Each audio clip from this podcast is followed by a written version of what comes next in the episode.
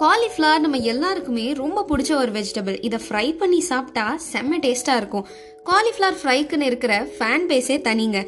காலிஃப்ளவரில் protein carbohydrates iron calcium ஃபாஸ்பரஸ்னு பல சத்துக்கள் இருக்குது விட்டமின் ஏ பி சி கூட இதில் இருக்குது சில பேர் மட்டும் இந்த காலிஃப்ளவரை சாப்பிட்டா சில சைடு எஃபெக்ட்ஸ் ஏற்படும் அப்படின்னு சொல்கிறாங்க ஸோ யாரெல்லாம் இந்த காலிஃப்ளவரை சாப்பிட்றத தவிர்க்கணும் அப்படிங்கிறது தான் இன்னைக்கு எபிசோடில் நம்ம தெரிஞ்சுக்க போகிறோம் ஹாய் ஹலோ வணக்கம். நீங்கள் கேட்டுட்ருக்கிறது அறிவும் ஆயிரம் வித் மீனவுரன்.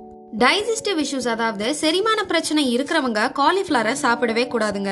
காலிஃப்ளவர் சாப்பிட்டா வயிற்றுல கேஸ் ஃபார்ம் ஆகும். ஸோ கேஸ் ட்ரபிள் இருக்கிறவங்க காலிஃப்ளவரை டோட்டலாக அவாய்ட் பண்ணி தான் ஆகணும்.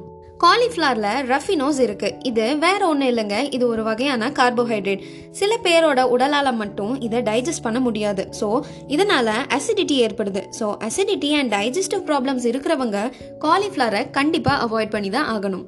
அடுத்தது என்ன அப்படின்னு பார்த்தோம்னா தைராய்டு இருக்கிறவங்க காலிஃப்ளவரை அவாய்ட் பண்ணணும். பிகாஸ் அவங்க காலிஃப்ளவர் சாப்பிடும்போது T three and T four hormone increase ஆகும். கிட்னியில் ஸ்டோன் இருக்கிறவங்க காலிஃப்ளவர் பக்கமே போகக்கூடாதுங்க. ஏன்னா காலிஃப்ளவரில் கால்சியம் அதிகமாக இருக்குது அதிகமாக கால்சியம் சாப்பிட்டா யூரிக் ஆசிட் ப்ராப்ளம்ஸ் அதிகமாகும்.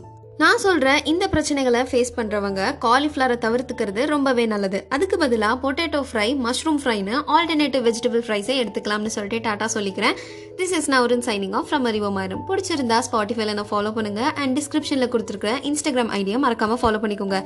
அண்ட் உங்களோட ஃப்ரெண்ட்ஸுக்கு இதை ஷேர் பண்ணுங்கள் நன்றி. வணக்கம்.